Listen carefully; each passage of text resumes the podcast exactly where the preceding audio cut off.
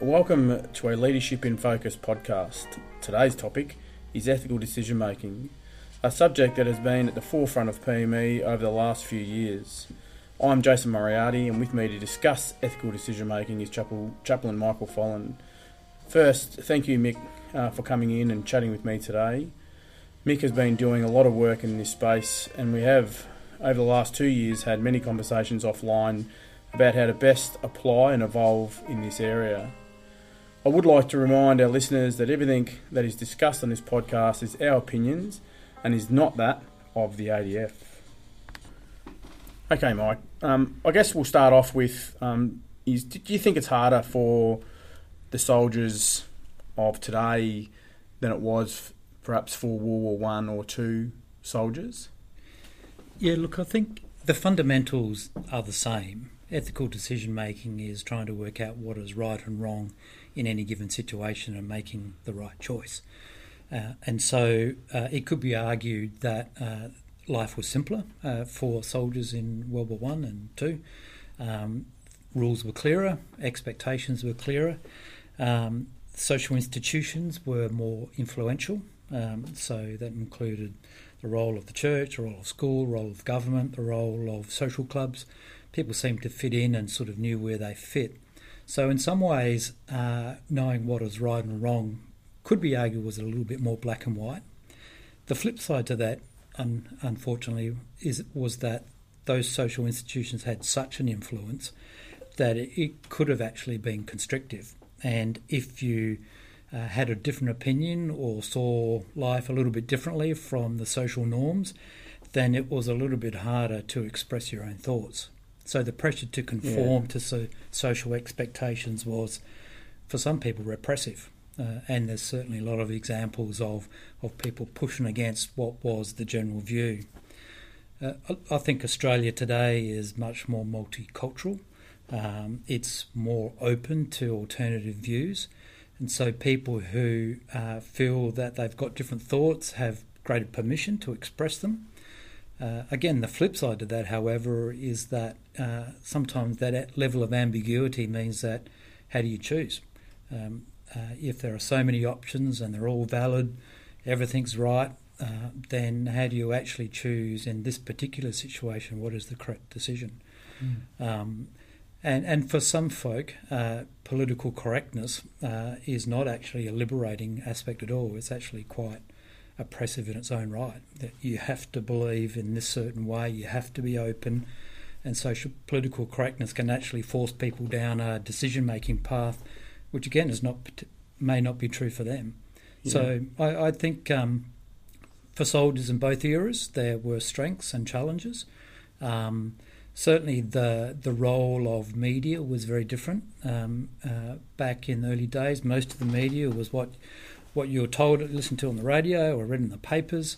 Um, so the transmission of information was probably a lot more narrow, whereas today um, the access to, to facts and figures and data and information and opinions and um, conspiracy theories and wild and woolly views through social media does actually create an atmosphere of quite a lot of moral confusion. Yeah, I think when I look at the soldiers of today versus, you know, 28 years ago when I joined, I think the soldiers now are far more open and mm. accepting of the diversity that we see yeah. uh, come into the army, and, and that is absolutely for sure. And actually surprised me.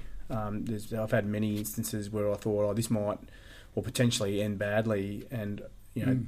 uh, to their credit, yeah. Uh, they surprised me and handled it uh, uh, mature with a mature head, yeah. Uh, and far better than I think we would have handled it. Handled it, yeah. Um, 28 years ago. So I think we've definitely come a long way in accepting that diversity. Um, the other the other one you touched on is is media, and I wonder mm. whether if back in World War One and Two they had social media, would would have they had the same problems, or is it or is it just now that we have social media that it becomes a problem? Yeah, look, it's a good question, really. I mean, what social media provides to us now is uh, a range of views from around the globe.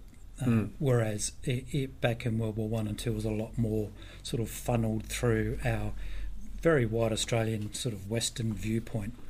Whereas t- today, uh, social media, we, we, we can be searching for information from a variety of views if we want to. And that's probably the, the other side of social media is so much information that I think human nature starts to look for uh, the thoughts and opinions that you're already aligned to. So th- there is certainly a lot of concern that, and the algorithms built into social media will reinforce if you think a certain Mm. political way, Yeah. that's all the news feeds you'll get. Yep. Um, so it's a double-edged sword. Yeah, and I, I've been uh, on TikTok and the, the Ukraine war in particular. You, you can see firsthand what happened today mm. as soldiers go into battle, Yeah. and we have been we have seen that in our army over the last two years mm. about our time in Afghanistan, and you know I often wonder whether you know whether that's the right thing to do to take to, to have videos um, because it's like text messages or or emails. You, you can read that text any way you can, or Yeah. sorry, any way you would like to, Yeah. depending on your mood. Um, I just think there's a lot of um, a lot of risk in that, but certainly in social media there is a lot Mm. um, going on. Yeah.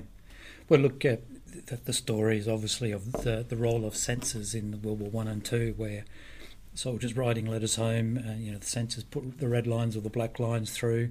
You know, the bombing of Darwin in World War Two, the rest of the Australian continent didn't know anything about it for years afterwards, because the view at the time was the government needed to control all of the information. Um, but you could also argue is is sometimes is that a good thing? Yeah, well, absolutely. So probably not a bad uh, segue into my next question, Mike. Is what positive role do you think that social media can have on decision making? Yeah, look, social media generally gets a bad rap. It's sort of seen as something that is a negative influence on people, but um, again, that that's just looking at, at the problem side of it. The positive of social media is that it, it does actually give an individual access to a whole variety of other interest groups or people or, or topics or hobbies that you're interested in, and you just would never have connected with people like that as easily as in the past. So I know I know a lot of folk who are probably a little less outgoing than others, uh, who would have never had the chance to express their views and uh, put their ideas up in front of a, a group of like-minded people. And so I, I think there is a role for, for people who are often isolated to find a, a collegial group where they can test their ideas. So in a Mm. positive way, uh, it can aid ethical decision making by providing a forum to test your thinking, ask a question, uh, pose a challenge. But again, it, it does require an individual to be open to the various uh, views that are out there rather than just streaming down what you're interested in yourself. So what you're saying is it- has the ability to, to improve your IQ. Mm. My question's around EQ. You know, the amount of screen time Yeah. that people have, and I'm not just talking about um, the younger generation. I know I'm just as guilty as the next person. I'd Yeah. I'll jump on the bus or jump on a train. I don't read a book. Yeah. I'll, I'll go onto social media and, and just you know look what's going on. And I often wonder what what the effect is on our EQ, and does it have an effect on our decision making? Yeah. Yeah, look, again, a really good question. I think the, our emotional intelligence at its fundamental sense is our ability to step away from our worldview or the way we see things and what we think is important and to be sensitive and open to others. Yep. Um, and to listen in a way that we're not immediately judging them or saying you're right or wrong. It's going, all right, I might not think that immediately in first pass, but I'm going to listen to you, and and that's emotional intelligence. Mm. So uh, the, distraction of of uh, of electronic devices can actually make that harder uh, because probably it decreases someone's attention span and level of patience. I, I know my my boys at home. Um, if we're outside playing, last weekend we went hiking for the weekend. They didn't have their devices. We sat around a campfire. We went walking, and their their initial boredom turned into innovation and curiosity, and they started to Yeah. imagine, Yeah. and and it freed them up. Yeah, yeah. Because, because the accessibility of, of our devices means that you can just look at something new every time and you get bored, so you flick to the next app, you flick to the next Yeah. channel. So the, the downside is is that it takes that curiosity and uh, and imagination away. Yeah, that's that's that's a good point.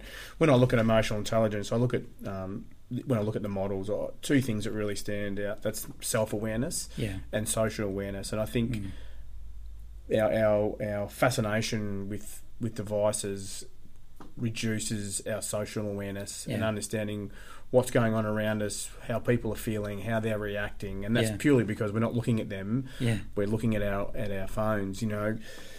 And I'm talking about just looking at TikTok or Facebook or whatever whatever the thing is that you you're Mm. attracted to. It's people texting when they could have just got up and walked to the other end of the house Yeah. you know, it's that interaction as Yeah. well that I think, um, which is an interesting one. And, and I often thought, well, you know, does it because we're losing that touch. Mm. How does that affect that? Does it skew our our decision making process? In particular, obviously, our ethical decision making. Yeah. Look, I, th- I think people, in their basic sense, are social animals. So Yeah. we, we, we want to be connecting with others, and social media does that to a certain extent. But um, I think most of us get to the point where we, we just want to go out and talk to somebody. Mm. Um, so, however, you know, there is definitely some certain personality types that are perhaps more compulsive. Um, and so that compulsiveness, which may in the past have been expressed in other forms of behaviour. So, yes, compulsive behaviour expressed in the past may have come out in other unhealthy ways, like perhaps problem gambling or problem um, drinking or whatever it may be, c- can actually manifest itself through social media or, I guess, social media or online gaming. Um, I, I knew a, I worked with a guy who was just full into World of Warcraft. That's all he did, all he talked about. Stayed up night playing uh, in tournaments uh, overseas and went through a bit of a detox. But but then um, that that compulsive personality of his was expressed in a different way.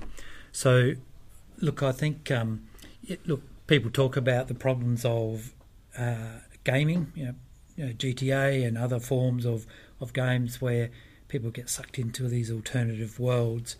And there definitely are personalities that it is not a helpful healthy thing.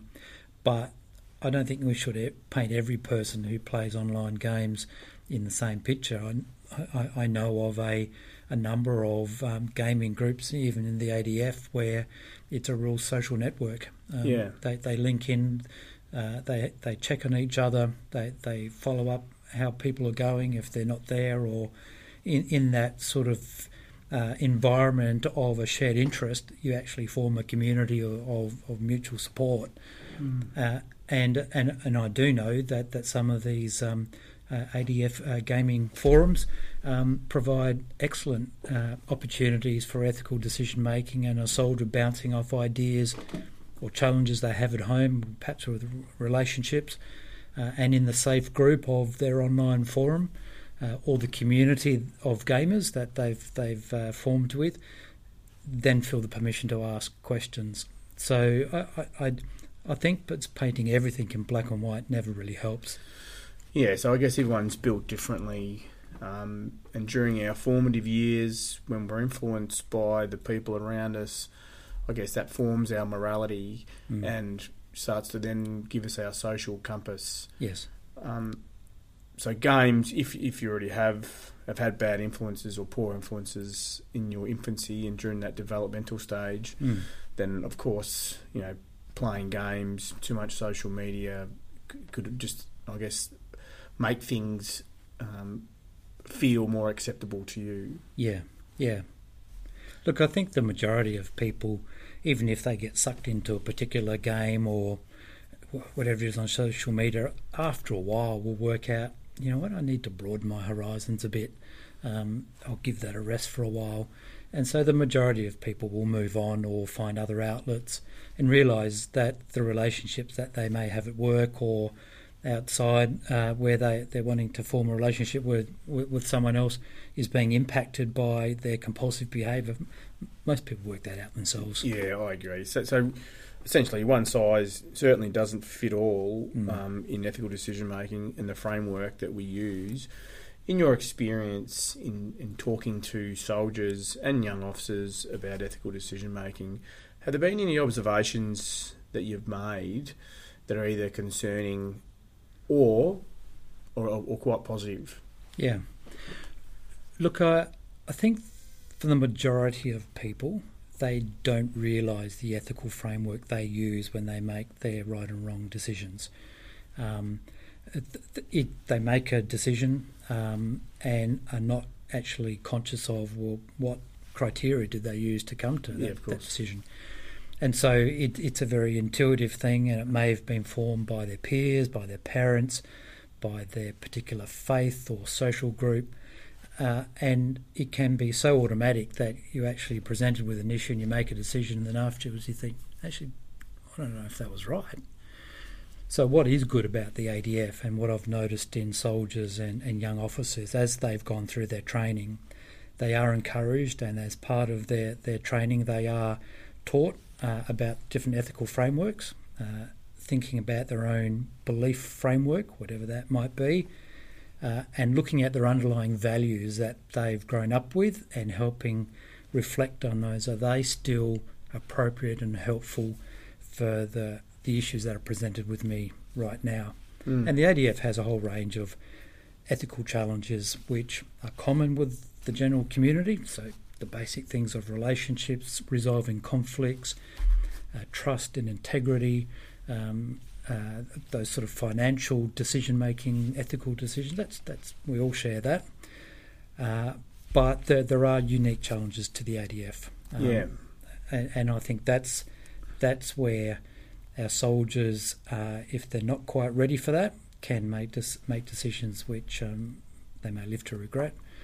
Uh, but as they go through their training and, and the positive aspect of being a part of a community, uh, you start to realise that uh, no, the ADF values are, is a compass that we use, but then we apply that to a particular context and think things through. Yeah, so I think you know we, we've spoken a bit about and, and focused on you know a lot of our conversation around the operational space. Uh, we're no longer really invested in that at this particular point in time. So a lot of the ethical decision making that uh, affects us is the stuff that we do in barracks Yeah. and some of the poor choices that people make Yeah. uh, in barracks that are that see them get into trouble. Um, and I've certainly um, seen that happen on a number of occasions where culture breaks down, Mm. Uh, people understanding what culture is, um, even though from the top, the good culture, the defence values are forced down through the chains of command. But as it gets down to these subcultures, it st- Mm. really starts to break down Mm. and the junior NCO um, has a slightly different view of what he thinks or interpretation of what he thinks the defence value is Mm. or are, and likewise with the, the organisational culture, and that's when we start to see some of these um, mistakes being made by our, our junior soldiers. Yeah. Would you have any tips for junior NCOs, or or for that matter, for um, leadership teams in general? Yeah, look, um, th- what one of our values is courage, and and, Yeah. and I think that's absolutely vital when it comes to this. Is is that moral courage, uh, and that courage to step into an uncomfortable situation when you know you need to act.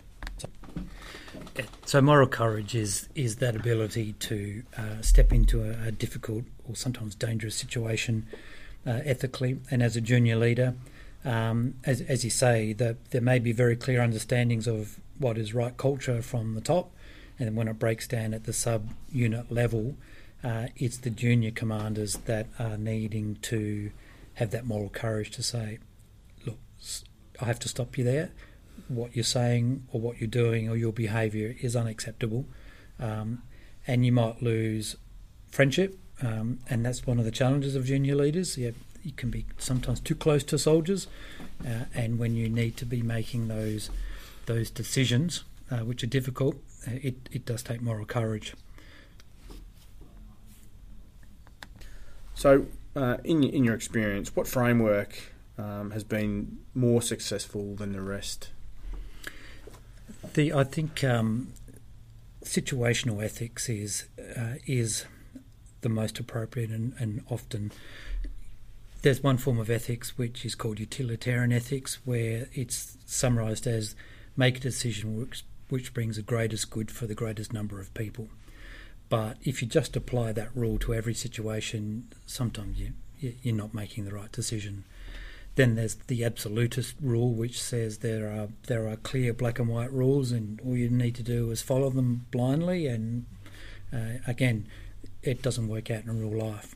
So mm. situational ethics is that ability, and we talked about it before, emotional intelligence, where you take a step back, you weigh up uh, what's going on, uh, you put to your side perhaps your own worldview or uh, ethical framework, and, and you honestly listen. And that emotional intelligence leads to a deeper wisdom, in, in my view, where and, and that particularly leads into when we're operating in a cross cultural environment. Um, you've, you've mentioned that uh, traditionally, when we've taught ethics in the ADF, or particularly in the Army, it's been battlefield ethics, um, just war theory and the laws of armed conflict. Uh, but you also note that barracks ethics is an important part of how we make the right decisions in barracks. But the third element is really that cross cultural uh, part of making decision making. And certainly for those soldiers that have been on deployments uh, in the Southwest Pacific or other countries where they're operating in a different cultural environment, uh, knowing what is right and wrong and having the cultural intelligence to step back and go, this might be right for me in my Western culture, but it's deeply offensive in this other culture. Yeah. But that's now reflected in the ADF itself. Uh, we are much yeah, more multicultural more multi faith. Uh, and so the soldiers, airmen, and, and seamen that are around us are coming from such a variety of backgrounds that even the way we teach ethical decision making really is needs to change and is changing. Yeah, that's, that's a that's a, a really good point. Something that that um, sprung to mind was I think everybody has made certainly most soldiers, including myself, in you know certainly when I was younger have, have made decisions, poor decisions, poor ethical decisions, mm. not on operations, but in barracks, you know, with my mates, mm. having a few beers, mm. what sounds like a good idea, encouraged, egged on, mm. you did it, um, and more than likely the next morning you have some regret. Mm. Uh, what what would you what tips would you give to a young fellow, not not a, not, not a junior leader, just mm. a, a, young bloke who's who's trying to find his way through what is a fairly complex environment, mm. not just in army but in general. When we take when we take into account everything we've spoken about, whether that's social media, um, when we talk about the multicultural, multi, um, multi faith. There is a lot more hurdles for a young person mm. to negotiate in in the modern in the modern army, um, and I know mm. that that complexity um, can make it difficult for them to negotiate, particularly when a lot's at stake. There is no tolerance for unacceptable behaviour, mm. and that then adds extra pressure. And some of these um, young people um, in a group like a football club environment make mistakes. Mm. Mm. Yeah, look, it, there's a fundamental human drive to want to fit in and to be accepted. Um, and uh, the, the, the army does that well, fitting into a high performing team, um, to a subunit. Uh, it, you, you, fit in, you're, you're accepted, and that's a strong driver. But, but it also can come out in a negative way when the behaviour of the group is taking a young soldier into a direction that they they know they probably shouldn't go, but that need to fit in just carries them away, uh, and and is quickly overwhelmed by let's just I'll just do what everyone else is doing. The the advice really to young to, to everyone really is to to be true to yourself, um, and that's not easy. Uh, I I, mm. I, know that, but the, the more you can develop your own self awareness about w- what is true for you, um, and and to be clear about when you're breaching that. And look, we all make mistakes. We all do things which we go, you know, that actually really hurt my values. uh, and I'm feeling guilt or shame, um, and and the shame you could just cover it up. You put up put up with it because it's good to be part of a group. But if you're true to yourself, you realise that you know if I'm really honest, the decision I made went against my personal values, and I'm feeling something about that. Yeah, and and I think you're absolutely right. I think um, status has a lot uh, Yeah. to play uh, when it comes to this sort of thing. You know, Maslow's hierarchy of needs is, Mm. Yeah, is exactly. another example of a model that Mm. that screams needing to feel connected and part of something. Yeah, Um, we just need to be better at making a correct decision that that uh, sort of link with our values and un- like you said understand who you are and, Mm. and what your values are Mm. and in defence it's important obviously um, to align with defence values Yeah, exactly. And and that's one of the- the early challenges soldiers uh, when they first enlist. They they form a view of uh, what it means to be part of the army in our sense, um, and they bring themselves and their life experiences to that, and then. As they they go through a recruit course, they're reminded about what the values of the army are and the defence force, and and they then have to get their head around. Well, how do I personally fit into that? because because the the loyalty to country above ourselves uh, can roll off the tongue fairly easily, but when it boils down to I'm actually putting myself second and my family second or third um, to to obey the lawful commands of uh, of my command yeah uh, actually does come at a cost. Yeah. And and probably the biggest challenges that both of us have seen over the years have have been the stresses at home, um, trying to fit into the value and the culture of army, plus trying to keep a family going. Um, Yeah, I, I, I quite like the advice about you know understanding who you are and having having having the confidence to say, hey, mm, this is not who I am. Yeah. I think this is wrong, and we need to stop. mm, Um, is a very strong message, uh, and I certainly think that that's a message that I'd like you know our listeners to take away from that. That it isn't easy. Mm. It isn't easy to have the courage to make the right decision mm, uh, and, and be unpopular over the easy wrong decision. correct. All right, um, Mike. I, I, thanks, thanks for coming in. We could we could talk forever um, on discussing um, ethical decision making.